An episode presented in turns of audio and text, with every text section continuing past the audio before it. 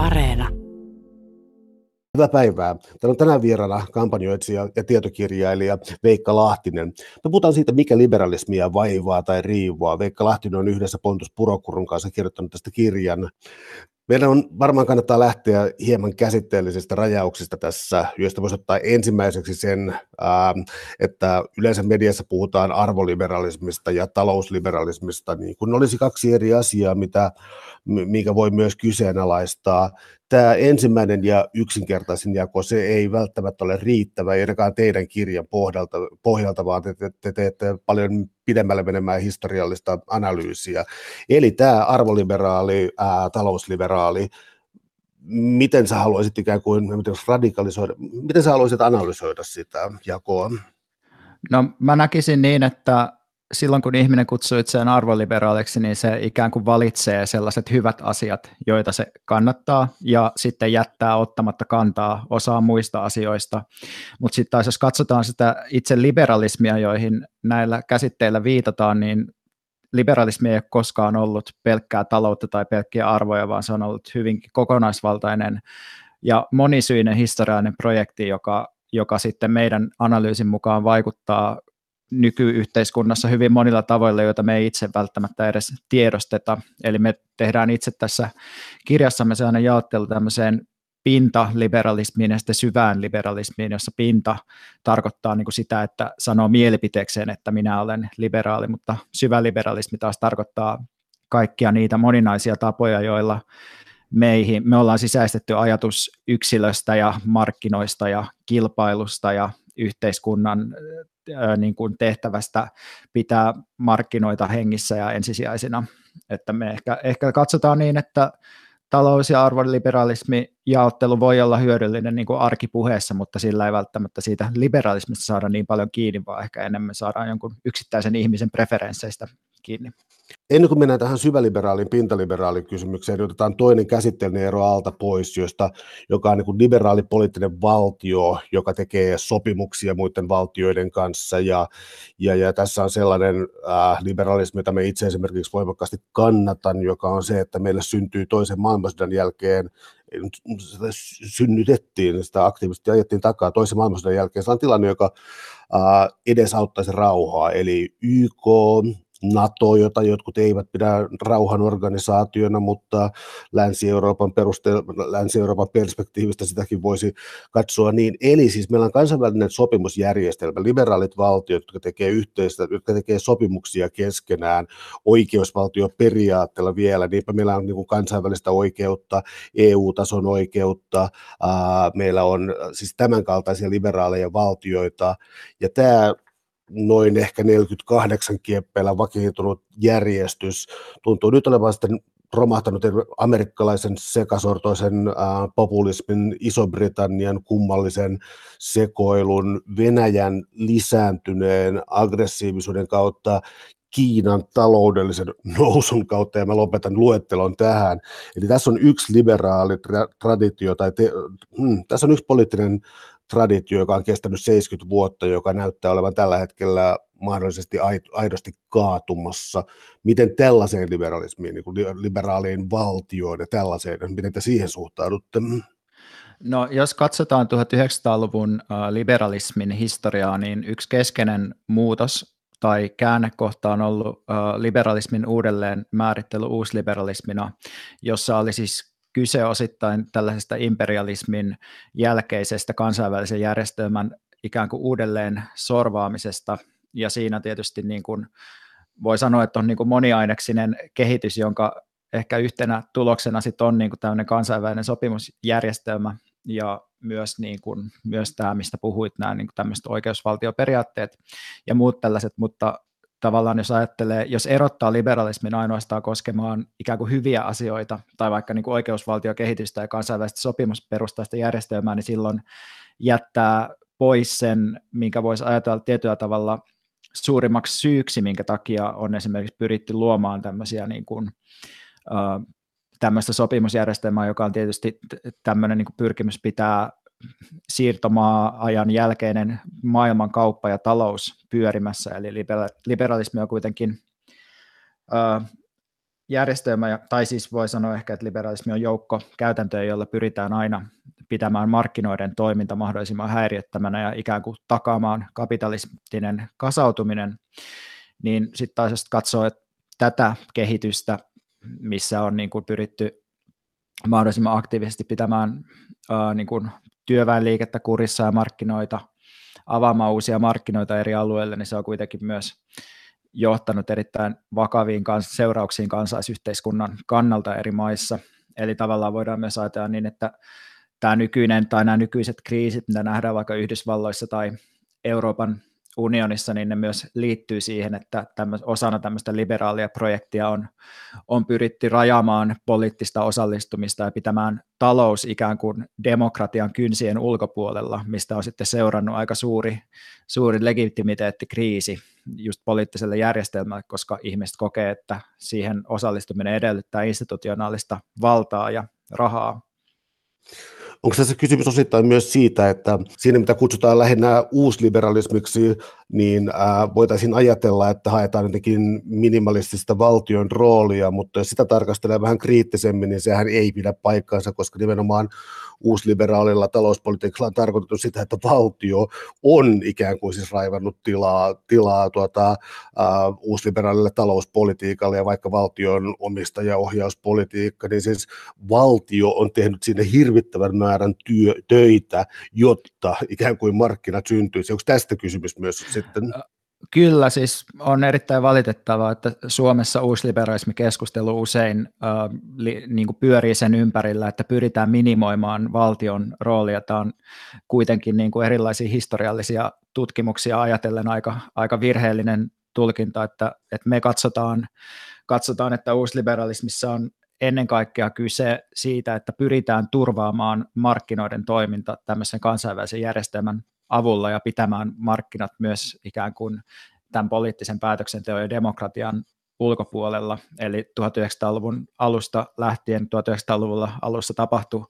monia mullistuksia liittyen just siirtomaajärjestelmän purkautumiseen ja työväenliikkeen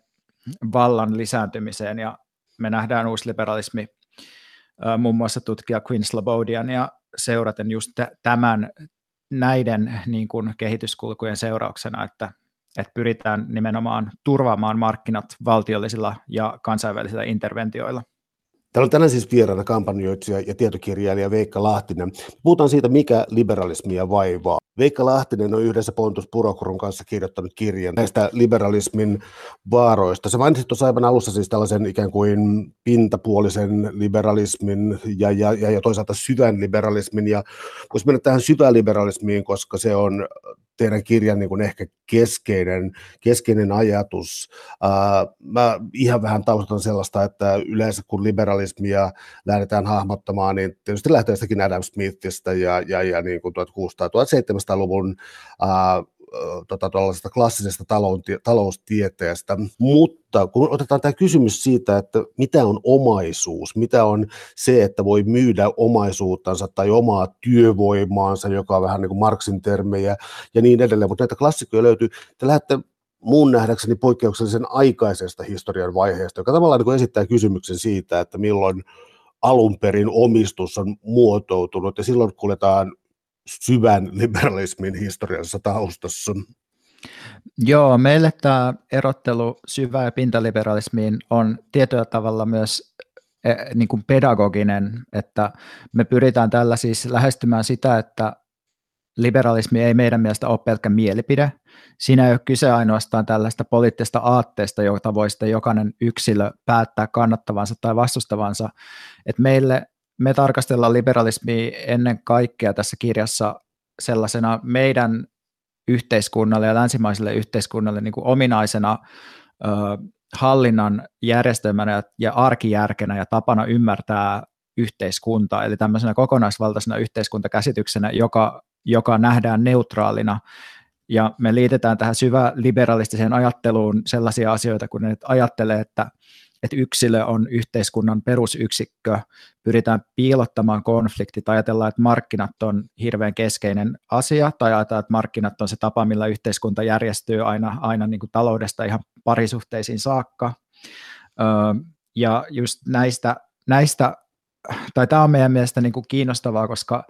tavallaan jos ajattelee että liberalismi on pelkkä tämmöinen niin poliittinen aalto ja mielipide, niin silloinhan se olisi vain joukko politiikan nörttejä, jotka, jotka niin kuin on näitä liberaaleja, mutta, mutta me, meille se tavallaan keskeinen juttu, mikä takia tämä kirja haluttiin myös tehdä, liittyy siihen, että me nähdään, että työväenliikkeen tietynlaisen hajannuksen ja romahduksen takia viime vuosikymmeninä liberalismi on ottanut sellaista jonkinlaista jalansijaa myös sellaisissa paikoissa, missä ollaan ajateltu, että ollaan vaikka vasemmistolaisia tai vastakulttuurisia, mutta sitten käytännössä kuitenkin ihmiset päätyy toimimaan hyvinkin liberaaleilla tavoilla, eli pyrkii tekemään erilaisia viestinnällisiä projekteja ja ajattelee, että yhteiskunnassa pitää tehdä vaan niin kuin, toimia niin kuin liberaalin valtion kautta ja tehdä niin kuin hyvää viestintää ja hyvää dialogia, niin sitten päästään eteenpäin. Ja me yritetään ikään kuin palauttaa kunniaa myös sellaisia antiliberaaleja työväenliikkeen järjestäytymisperiaatteita. Jatkatko tuosta, koska siis monen korvaan kuulostaa hyvältä se, että lähtökohta on, ää, lähtökohta on yksilö ja vielä usein liberalismissa ikään kuin vähän ontosti määritelty yksilö. Liberalismi tavallaan ei tee siis sellaista, vaan, vaan siis meillä on tällainen niin vapaa valitseva yhteisö, jolla, joka kantaa tietyllä tavalla myös niin kuin oikeuksia, kantaa varallisuutta, mikäli sellaista on, ja siis monen korvaan tämä on aivan loistava systeemi, mutta äh, tullaan takaisin tähän teidän näkemykseen siis siitä, että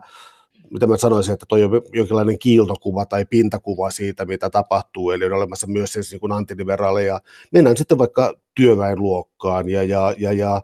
ää, tietty niin kuin luokan itseymmärrys, luokka itselleen, luokka itsessään, niin kuin Marx niitä, niitä käytti termejä siis tuosta asiasta. Eli tullaan näihin epäliberaaleihin, sanotaan sitten vaikka ää, luokkayhteiskunta-aspekteihin, tai jos haluat joku muun esimerkin, niin puhutaan siitä. Joo, tietysti me opitaan, no nyt sanotaan me, mä puhun vaikka niin omasta sukupolvestani, eli mä oon käynyt tota koulut Suomessa 1990-luvulla ja 2000-luvun ihan alussa, niin mä oon oppinut ajattelemaan, että, että minä olen yksilö, joka on itse vastuussa omista teoistaan ja mulla on mahdollisuuksien tasa-arvo, joka mulle on niin kuin, tota, valtiolta ja poliittiselta järjestelmältä jaettu, että mä voin itse tavoitella hyviä asemia yhteiskunnassa ja niin kuin vastaan itsestäni, mutta sitten niin kuin, jos tarkastelee sitten taas tällaisia, niin kuin,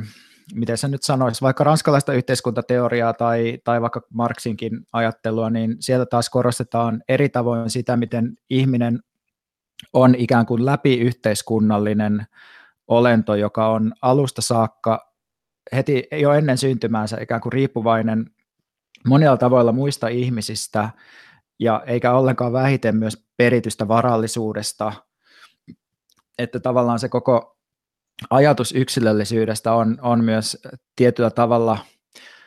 tai yksilöstä, joka on itse vastuussa omista teoistaan ja on myös ikään kuin ansainnut sen, mitä saa, niin sen, sen voi myös nähdä, kaiken tämän voi myös nähdä niin, että sillä yritetään oikeuttaa sellaista epätasa-arvoa, joka yhteiskunnassa käytännössä vallitsee.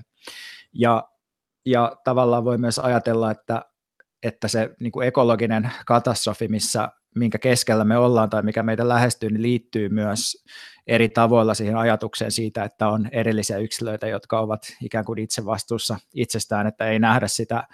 ihmisen hyvin moninaista riippuvuutta erilaisista hoivan, hoivan, ja, hoivan verkostoista ja myös erilaisista ekologisista järjestelmistä. Että tässä on sellainen, voi sanoa, että aika laaja niin kuin yhteiskuntafilosofinen tausta, mistä tullaan niin kuin siihen, että minkä takia ajatus yksilöstä on, on harhaanjohtava ja ehkä, ehkä myös jollain tavalla vaarallinen. No, jos lähdetään sitten seuraamaan tätä ajatusketjua siitä, että liberalismin tällainen pieni itsensä korjaus ei ole riittävä liike, niin me tullaan kysymykseen siitä, mikä on oikeastaan omaisuuden alkuperä, koska silloin voidaan ruveta puhumaan Engels puhuu hieman viitaten vain jonkinlaiseen alkukommunismiin, miten se nyt niin kuin, millä tavalla se voisi olla muodostunut, mutta poliittisesta teoriasta löytyy kyllä tähän sitten niin kuin selvem, selvempiäkin esimerkkejä. Eli tämä ajatus siitä, että on jonkinlainen että omaisuus on syntynyt ja sitten mahdollisesti marksilaiset on lähtenyt sitten äh, kasaantumaan tästä, niin tällainen niin kuin fundamentaalinen ajatus siitä, että kysymys on omaisuudesta ja lainsäädännöstä, joka suojelee omaisuutta, tämä on varmaan nyt sitten ikään kuin syvässä ytimessä. Niin no just jos katsoo semmoisia liberalismin ikään kuin klassisia teoreetikkoja, niin kuin vaikka John Lockea, niin John Lockelle omaisuus ja omistus syntyy siitä, että ihminen työstää maata ja sitten saa sen maan niin kuin omaan, omaan käyttöönsä. Ja tästä on ikään kuin, me kutsutaan tätä omaisuuden syntysaduksi, että vapaat ihmiset ovat lähteneet kuokkimaan maata ja synnyttäneet sitä kautta sitten tämmöisen niin kuin omaisuuden ikään kuin tyhjästä kun se, mitä niin kuin erilaiset historialliset tutkimukset kuitenkin osoittaa, on, että, että maailmassa on ollut ja itse asiassa on edelleenkin tällaisia niin kutsuttuja yhteismaita, jotka on ollut yhteisessä vapaassa käytössä olevia maa-alueita, joita on sitten lähdetty tämmöisillä usein aika väkivaltaisilla toimilla eri tavoin rajaamaan, eli on, on otettu niitä yksityiseen käyttöön, ja, ja tämä niin kuin, tämä, tämä jota niin kutsutaan marksilaisessa perinteessä alkuperäiseksi kasautumiseksi, on siis ollut ikään kuin tämmöinen edellytys sille, että pääomat on voinut alkaa kasaantua, että, että on irrotettu ihmiset, ihmiset sellaisesta tota, rahajärjestelmän ulkopuolella olevasta omavaraisesta pääsystä maahan tai omavaraisesta kyvystä uusintaa omaa elämää, ja sitten kun on pystytty irrottamaan ihmiset tästä omavaraisesta itsen oman elämän uusintamisesta, niin heidät on voitu kätevästi pakottaa palkkatyöhön, eli on sitten voitu ikään kuin saada ihmiset tekemään työtä, jotta he pystyvät sitten hankkimaan hyödykkeet markkinoilta. Mutta tämä niin kuin sanotaan, että tämä alkuperäinen kasautuminen 1400-1500-luvuilla, niin se on tietysti aika kaukana siitä, miss, siitä, missä me nyt tällä hetkellä nykyhetkessä ollaan siinä mielessä, että nykyään niin kuin vaikka omaisuus toki syntyy edelleen tietyllä tavalla maasta ja vuokrista ja tällaisesta, niin,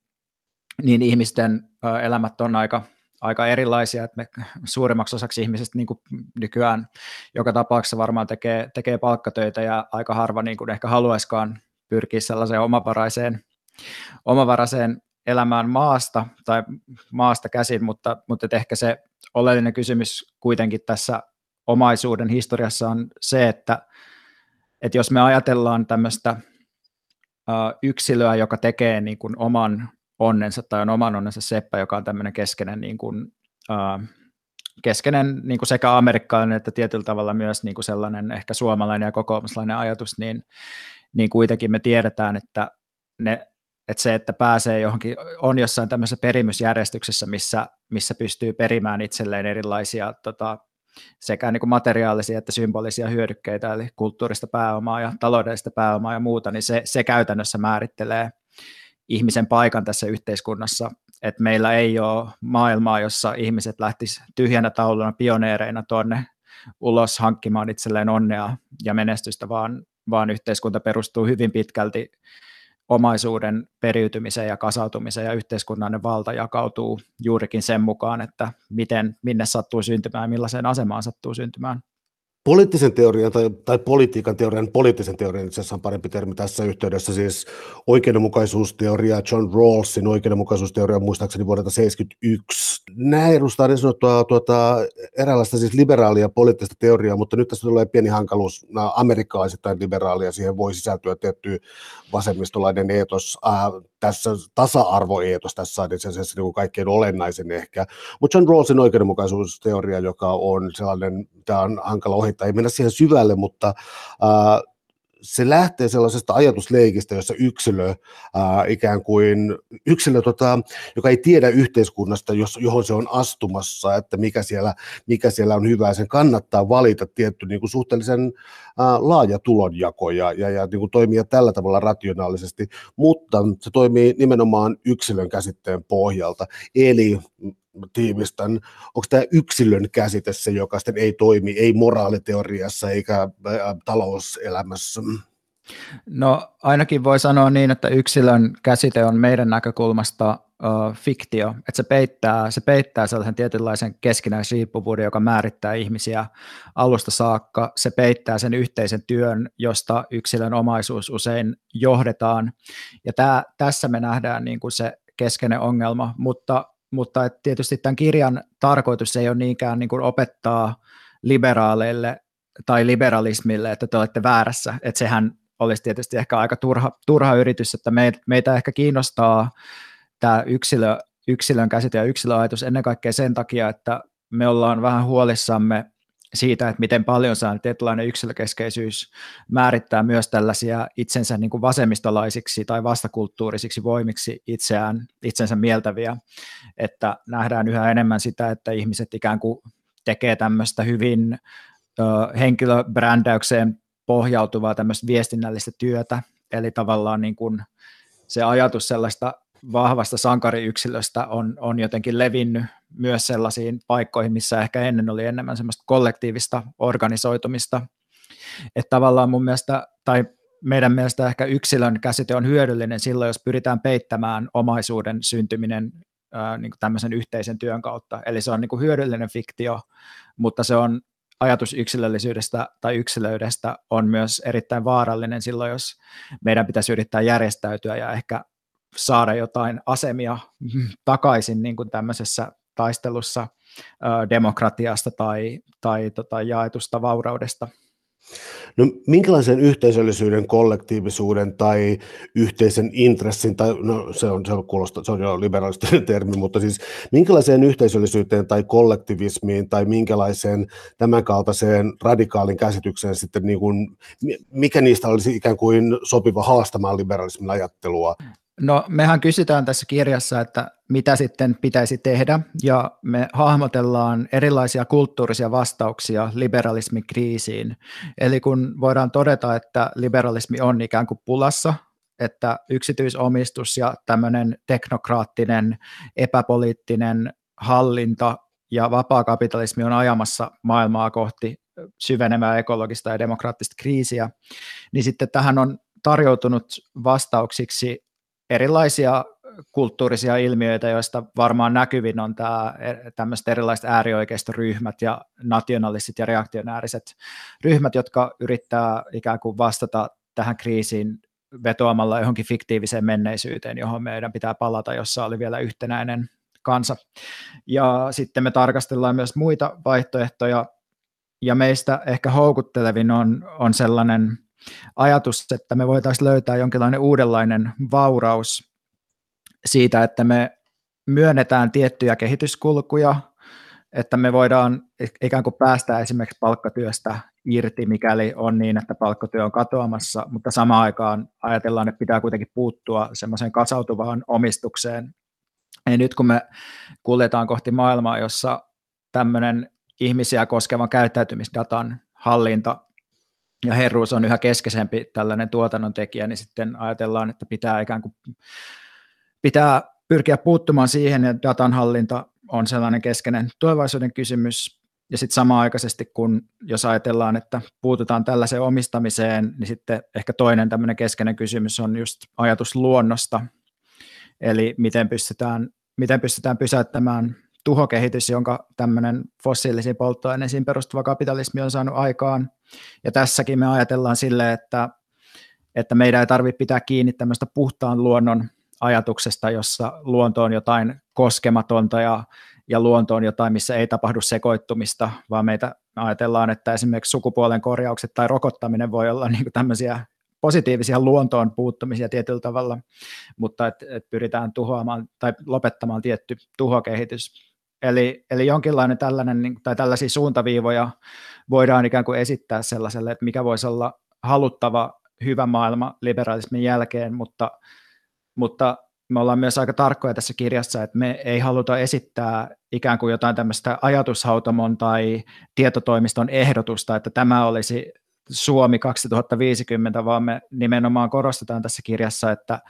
että, että poliittiset muutokset syntyy poliittisten liikkeiden ja järjestäytymisen ja voiman kautta, jolloin me voidaan ikään kuin tarkastella jotain eri kehityskulkuja ja katsoa, että mikä voisi olla kiinnostavaa, mutta se poliittinen muoto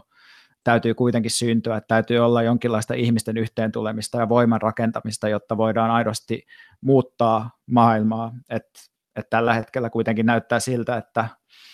että yhä harvemmissa käsissä on maailman tulevaisuus, eli eli on niin kuin valtavia teknologiajättejä, valtavia energiantuotantokonserneja,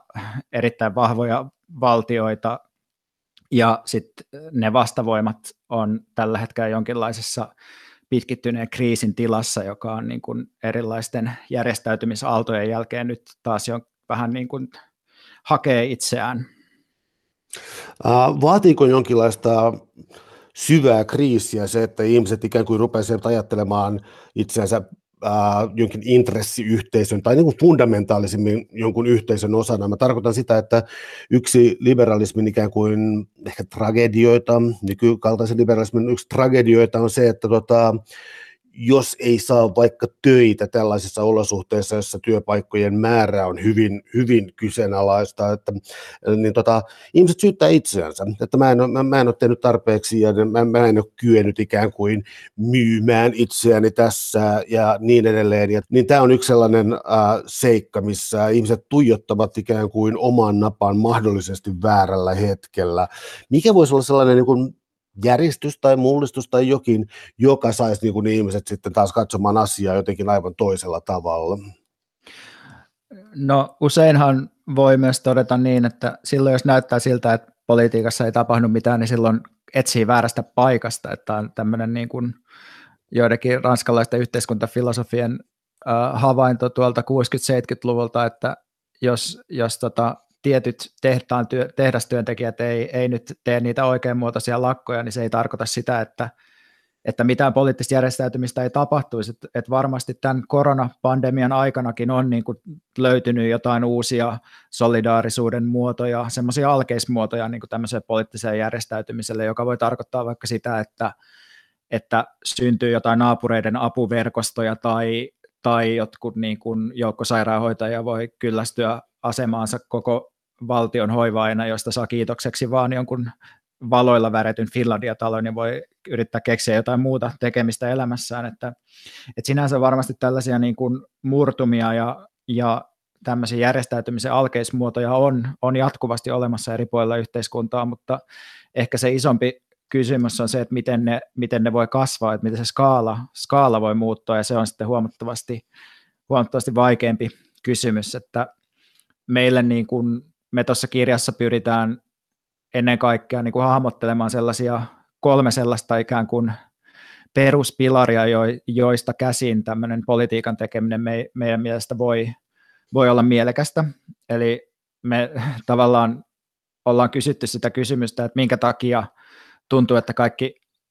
tämmöinen vastakulttuurinen, vasemmistolainen muu järjestäytyminen tai politiikka on niin heikkoa, ja me ollaan vastattu tuossa kirjassa silleen, että, että vaikuttaa siltä, että kaikki politiikka ajatellaan lähinnä vaan silleen, että tuotetaan oikea tieto maailmaan ja toivotaan, että jotain tapahtuu, mikä on tavallaan tällainen vähän niin kuin sisäistetty liberaali ajatus politiikasta, että se on dialogia ja sananvaihtoa ja parhaan mielipiteen voittamista, ja sitten me esitetään tähän rinnalle, tämän tiedon tuottamisen rinnalle kahta muuta momenttia, jotka on tämmöinen jonkinlainen tun, tun, tunne, joka ei siis nyt tarkoita pelkästään vaikka itkua tai nauroa, vaan tarkoittaa enemmän sitä, että pyritään ö, vetoamaan ihmisissä sellaiseen affektiiviseen puoleen, eli ei pelätä sitä, että asioiden pitää tuntua joltakin ja että asioiden pitää tietyllä tavalla niin kuin herättää. Ja sitten kolmantena momenttina meillä on tässä niin kuin ajatus tämmöistä järjestäytymisestä ja tämmöisestä pakottamisesta, mikä kuulostaa ehkä pahalta, mutta ajatus on siis se, että,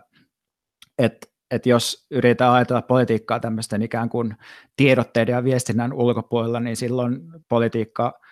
voi tarkoittaa esimerkiksi sitä, että ihmiset aidosti tulee yhteen ja pyrkii tuottamaan esimerkiksi jonkun lakon kaltaisen pakon, johon on pakko reagoida, eli ei pyritä ainoastaan kommunikaatioon, vaan pyritään myös jonkinlaisen voiman kasvattamiseen. No lakkoja on ollut jo on, mutta tota, mä heitän tämän kysymyksen sinulle välittömästi takaisin, eli tuota, äh, onko niin, että lakkojen legitimiteetti on kadonnut viime vuosikymmenenä niin paljon, että äh, tällaista äh, työväenluokkaista mobiliteettia ei enää ole siinä mielessä kuin joskus aiemmin oli? Joo, ja pitääkin heti, heti korjata, että tietysti meidän ehdotus ei ole se, että ruvetaan lakkoilemaan, koska se on vaan ehkä esimerkki semmoisesta järjestäytymismuodosta, joka on niin kuin viime, viime vuosisadalla ollut merkittävä, mutta on varmasti monia eri syitä, minkä takia lakko on tällä hetkellä aika, voi sanoa, että, että heikossa huudossa, mutta ehkä se legitimiteetti ei ole se välttämättä ainoa ongelma tai pääongelma, vaan kyse on myös, myös siitä, että tällaiset, että niin kuin koko työn järjestämisen tapa on muuttunut niin radikaalisti nimenomaan just lakkojen voiman estämiseksi, eli nykyään ihmiset työskentelee hyvin erityyppisissä työsuhteissa, hyvin eri pituisissa työsuhteissa, eri kokoisissa yksiköissä ja usein myös niin kuin tietyllä tavalla sellaisen subjektiivisuuden, eli sellaisen ihmisen oman toiminnan tasolla, niin mielletään myös, että minun pitää taistella oman pinnalla pysymiseni eteen, ja tämän takia niin kuin se työaseman tai työpaikan kautta järjestäytyminen on aika heikoissa kantimissa, mutta yksi, yksi ihan mielenkiintoinen kehittely tähän liittyen on tota, tällainen ää, niin kuin ajatus siitä, että, että lakot ja tällaiset niin kuin spontaanit järjestyshäiriöt on, on niin kuin, voi ajatella, että historia, tai historiallisesti 1900-luvulla vaikka on ollut niin kuin lakkojen aika ja nyt niin kuin tällä hetkellä tämmöiset niin kuin spontaanit kansannousut tai erilaiset tällaiset niin kuin mellakat ja muut voi, voi yleistyä sen takia, että ihmisten ammattiasema ei ole se keskeisin tapa, minkä kautta ne voi tavoitella jotain asioita, vaan, vaan niin kuin se, se voi myös muuttua se, mikä se järjestäytymisen, järjestäytymisen muoto on. No tässä on monta esimerkkiä, mikä voisi ottaa esiin siitä, mitä, mitä tavallaan mullistuksia on ollut viime aikoina, siis no yhtäältä Brexit Trump, mutta tätä ne niin kuin sivuun, mutta taas vaikka Black Lives Matter, äh, siinä on Me Too-liike, siinä on tällaisia, mutta jotta me pysytään suunnilleen, suunnilleen raameissa, niin otetaan vaikka tämä Ranskan, siis tämä äh, keltaliivi, jotka, jotka teillä nousee muutaman kertaan esiin, koska kysymys on siis kuitenkin niin kuin, ähm, melkein agraariranskasta, jossakin vaiheessa myös niin kuin ikään kuin bensiinin hinnoista, muista tällaisista asioista, mutta kuitenkin, joka siis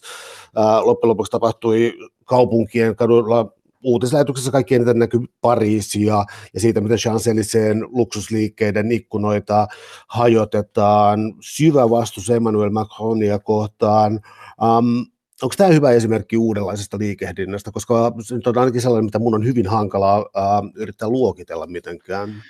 Joo, keltaliveissä on kyllä se, se hauska puoli, että koska se on jo, jollain tavalla uudenlaista liikehdintää, niin siihen niin kuin jokainen tällainen viime vuosikymmeninä ansioitunut teoreetikko on yrittänyt soveltaa omia käsitteitä ja enemmän tai vähemmän epäonnistunut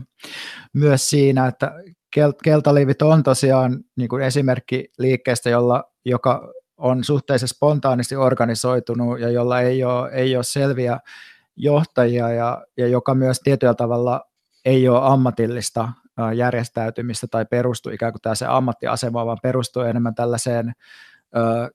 keskusten ja periferioiden väliseen hankaukseen ja ristiriitaan ja, ja sellaiseen ikään kuin sellaisen ö, uusliberaalin politiikan vastustamiseen, joka, joka niin kuin, ö, suosii sellaisia ihmisiä, joilla, jotka elää keskuksissa ja pystyy käyttämään niiden keskusten palveluita ja näin edelleen. Mutta ehkä, ehkä mitä, mitä tulee siihen, että miten lupaavaa keltaliivien liikehdintä on, niin se, se on sit huomattavasti vaikeampi kysymys ja se keltaliivien niin kuin organisoituminen on varmaan sellainen niin kuin asia, jota pitää tarkastella enemmän semmoisen 5-10 vuoden perspektiivillä, että, että et koska niin kun, et ne on saanut niin pakotettua Macronin hallituksen tekemään jotain leikkauspolitiikan lievennyksiä, mutta sehän ei vielä tarkoita sitä, että se skaala voisi kasvaa esimerkiksi sellaiseksi, että voitaisiin niin kuin jollain merkittävällä tavalla vaikka muuttaa uh, ei pelkästään Ranska, vaan myös Euroopan, Euroopan politiikkaa, Euroopan vaikka ilmastopolitiikkaa tai, tai Euroopan jotain tämmöistä tulonjakoa tai, tai Euroopan keskus, pankin niin kuin lainaussääntöjä tai muita tällaisia asioita. Et, et on paljon kiinnostavaa, mutta ehkä se niin kuin kysymys siitä, että mikä voi aidosti muovata niin kuin, uh, vaikka eurooppalaisia elämän olosuhteita tai, tai globaalia ympäristökriisiä, niin se on vielä hyvin auki. Täällä on tänään siis vieraana kampanjoitsija ja tietokirjailija Veikka Lahtinen. Puhutaan siitä, mikä liberalismia vaivaa. Veikka Lahtinen on yhdessä Pontus Purokuron kanssa kirjoittanut kirjan aiheesta, joka on juuri ilmestynyt. Pysytään vielä näissä liberalismin syvissä vesissä, eli tietyllä tavalla siis millä tavalla oikeastaan ihmisestä tehdään itselleen ja yhteiskunnalle vastuullinen yksilö. Siis mä viittaan nyt tässä siis tällaiseen No mä viittaan tällä lähinnä ranskalaiseen yhteiskuntateoriaan. Voidaan mennä niin Michel Foucault kautta tai voidaan mennä tällaisista vallan, vallan analyyseistä, jossa siis, jotka ei ole marksilaisia sanoissakin klassisessa mielessä siitä, että olisi jokin perustaa ylärakenne, vaan siis siitä, miten valtaa, siis miten tietyllä tavalla valtiolla tai muulla taholla on intressi siihen, että ihmiset hahmottaa itsensä yksilöinä, joilla on katuosoite, työpaikka ja niin edelleen. Ää, voisiko näistä ikään kuin yksilöllisyyden muovaamisen varhaisesta vaiheesta kaivaa jotain nykyään relevanttia vastavoimaa esiin? Joo, siis toi mun mielestä on, on hyvä kysymys ja, ja me tosiaan tarkastellaan tuossa kirjassa äh, jonkun verran sitä, miten, miten meistä eri tavoilla muovataan just vastuullisia ihmisiä sillä, että että niin kuin kehotetaan ja kannustetaan eri tavoin panostamaan itseensä, ottamaan lainaa ja sitten kun ottaa vaikka asuntolainaa, niin sitten syntyy tietyllä tavalla myös intressi vahtia vaikka korkoja ja sitten jonkinlainen intressi myös kannattaa leikkauspolitiikkaa, kuten Eetu Vireen osoittaa raha- ja työvoima väitöskirjassaan, niin äh, tästä, tästä niin kuin tällaisesta yksilöksi tekemisestä ja vastuulliseksi tekemisestä, niin siitä, siitä varmasti, niin kuin, tai sen, sen purkamisesta niin kuin tietyllä tavalla politiikassa, tämmöisessä vasta, vastavoimapolitiikassa varmasti on kyse, että, että esimerkiksi tuolla Espanjassa on tällainen ö, La Paz-niminen liike, joka,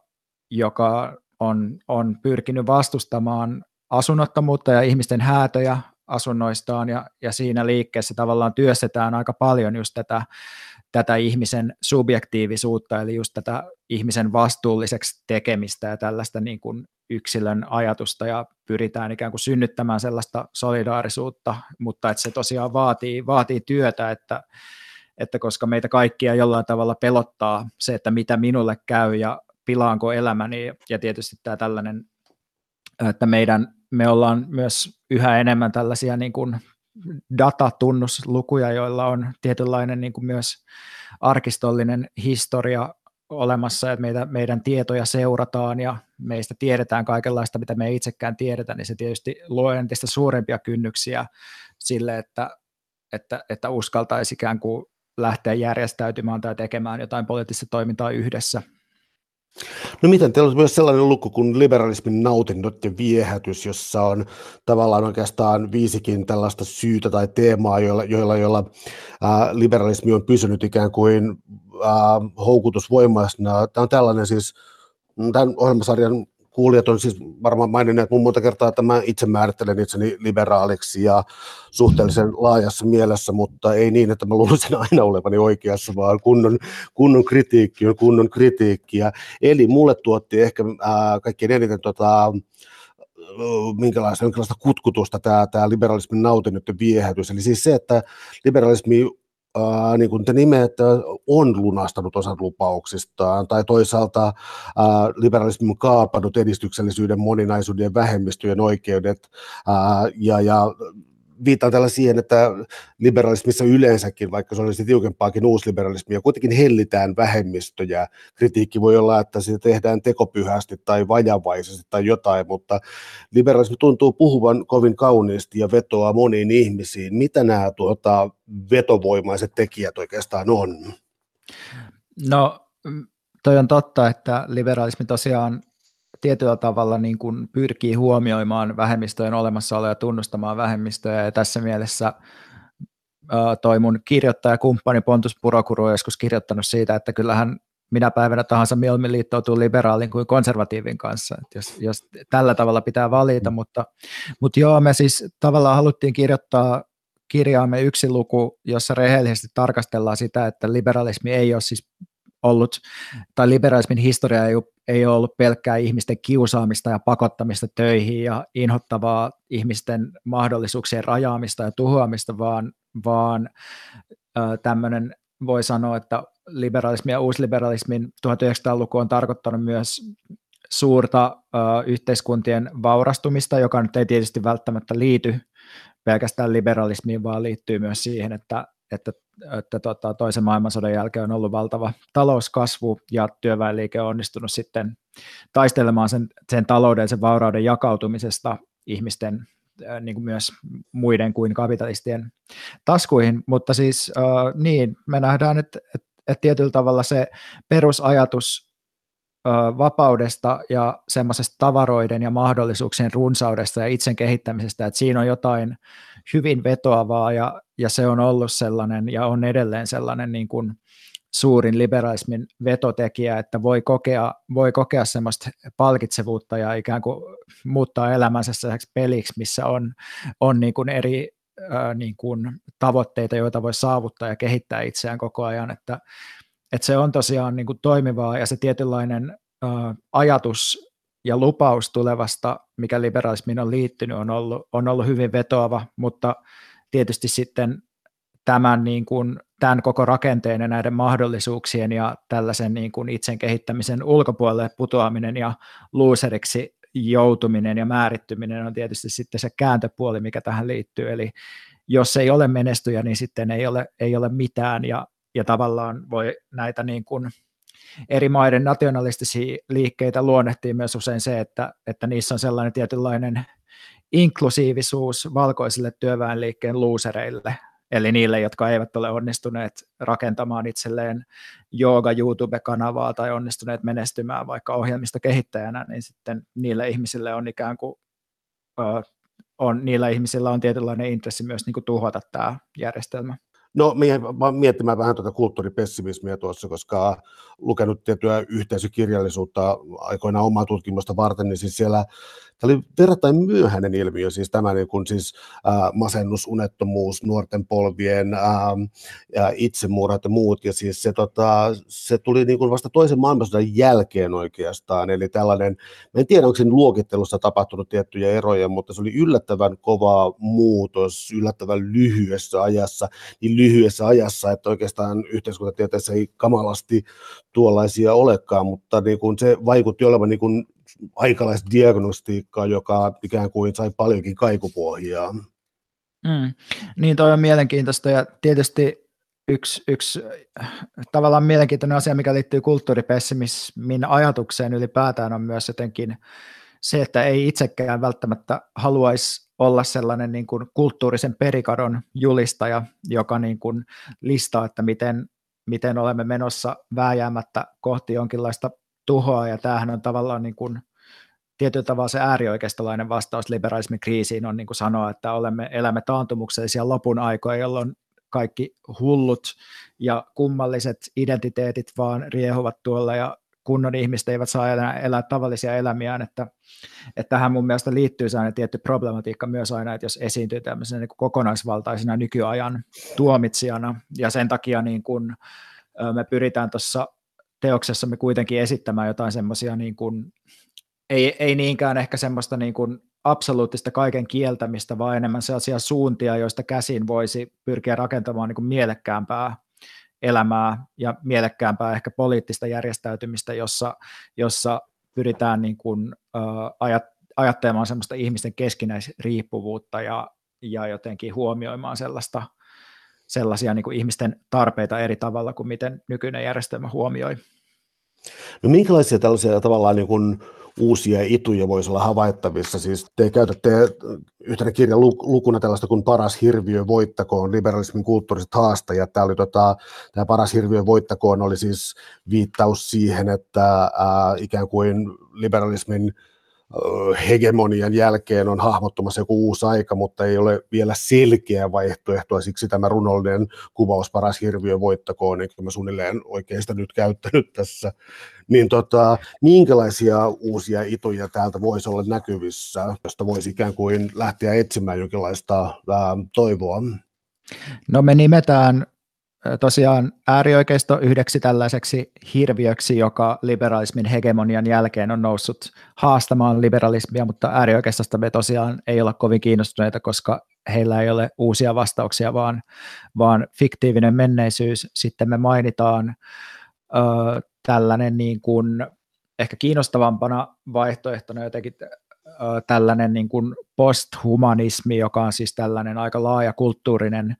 liike, jossa pyritään kyseenalaistamaan ihmisen ensisijaisuutta tai niin kuin ihmisen ylivertaisuutta lajina ja, ja niin kuin luomaan tällaista ehkä ekologisesti kestävämpää kokonaisvaltaista näkemystä maailmasta. Ja me myös esitetään tietyllä tavalla myös kritiikkiä tätä posthumanistista ajattelua kohtaan, jota siis Suomessa ehkä ennen kaikkea esiintyy just kulttuurissa piireissä ja taide, taidepiireissä ja sitten joitakin niin filosofeja on, on, jotka vannoo tai esittää tästä posthumanistista kritiikkiä, niin me myös kritisoidaan posthumanismia siitä, että, että tavallaan siinä usein ikään kuin se ajatus jotenkin sellaisesta niin kuin runsaudesta ja jonkinlaisesta, niin kuin, uh, miten se nyt sanoisi, ehkä, että siitä usein, usein puuttuu jotenkin ajatus sellaista niin kuin politiikasta ja poliittisesta tulevaisuudesta, ja usein niin kuin se on enemmän sellaista niin kuin jotenkin uh, ikään kuin nykyisyyden kritiikkiä, ja sitten me tavallaan halutaan kuitenkin myöntää se ekologinen aspekti siinä, ja sitten niin kuin se, se, mitä me sitten, millaisia suuntauksia me itse pidetään lupaavina, niin me mainitaan tässä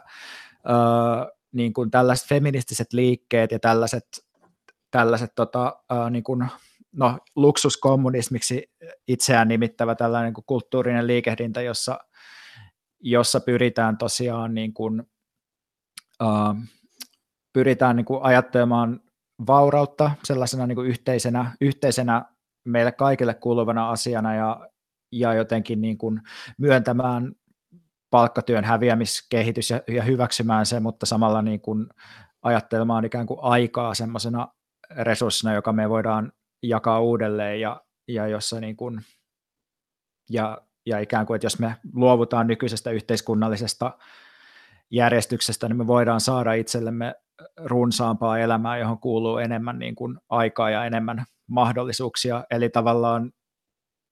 me ollaan niin kuin kiinnostuneita sellaisista poliittisista kehityskuluista, joissa, joissa pystytään lupaamaan jotain parempaa, eikä ainoastaan lupaamaan jonkinlaista luopumista. Ja, ja tämän takia niin kuin me me niin kuin nähdään, että, että helposti semmoisessa ekologisessa kritiikissä tuomitaan jotenkin ihmisen, ihmislaji pahuudesta ja siitä, että ihminen on niin kuin vaatinut itselleen liikaa, mutta me itse, itse ajatellaan enemmänkin sille, että kapitalismi on, on sellainen järjestelmä, joka on ajanut, me, ajanut yhteiskunnan ja ihmisen ekologiseen kriisiin, ja me voidaan edelleen niin kuin saada jotain parempaa ja runsaampaa elämää, mutta meidän ei tarvitse ikään kuin luopua kaikesta. Mä olisin tuohon liittyen kysynyt vielä tota, sellaisen täsmennyksen, että tietyllä tavalla näissä uusissa avauksissa niin ää, kaksi, tota, kaksi jonkinlaista jännitettä nousee esiin. Toinen on ikään kuin metsä ja toinen on kaupunki, koska tavallaan näissä molemmissa voidaan ikään kuin toteuttaa vaihtoehtoista elämää ja toinen on tämä yltäkylläisyys ja niukkuus. Siis tietyllä tavalla taloustietehän aina, siis kun katsoo jotain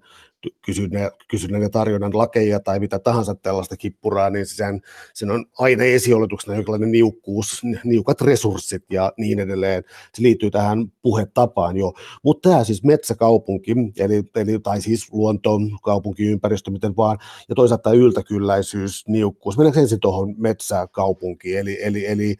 äh, onko edessä vääjäämättä jonkinlainen siis sellainen tila, jossa mitä mä sanoisin, työnjako, siis kapitalismi perustuu pitkälti työnjakoon siihen, että ää, kukin meistä on jossain määrin ainakin erikoistunut, ainakin ideaalitilassa erikoistunut johonkin työhön niin, että kuka, kaikkien ei tarvitse tehdä itsellensä ruokaa ja niin edelleen. Eli tämä metsäkaupunki tai työnjakokysymys, niin miten sä lähtisit sitä purkamaan? Niin, no siis kun me puhutaan tässä metsän ja, me, tai käytetään tässä metsän ja kaupungin metaforia, niin me ikään kuin viitataan niillä siihen, että on olemassa sellaisia just suuntauksia, jotka, jotka ehkä jo tätä metsä jollain tavalla edustaa, joissa, joissa ajatus on niin kuin yhteiskunnan purkaminen tai jotenkin yhteiskunnan palauttaminen johonkin tämmöiseen niin kuin ehkä aiempaa tai jotenkin sellainen niin kuin, luopumisen ajatus. Ja, ja tavallaan niin kuin on, on itsestään selvää, että me ei voida jatkaa, että maapallo ei ekologisesti kestä, kestä meidän nykyisiä elintapoja, joten meidän on ehdottomasti ää, niin kuin luovuttava suuresta osasta tavaratuotannosta, meidän on vähennettävä energiankulutusta, meidän on muutettava tosi suuria asioita yhteiskunnassa, mutta sen muutoksen ei tarvitse tapahtua niin, että me sen jälkeen jouduttaisiin ikään kuin sitomaan itsemme jotenkin sen loputtomaan raatamiseen,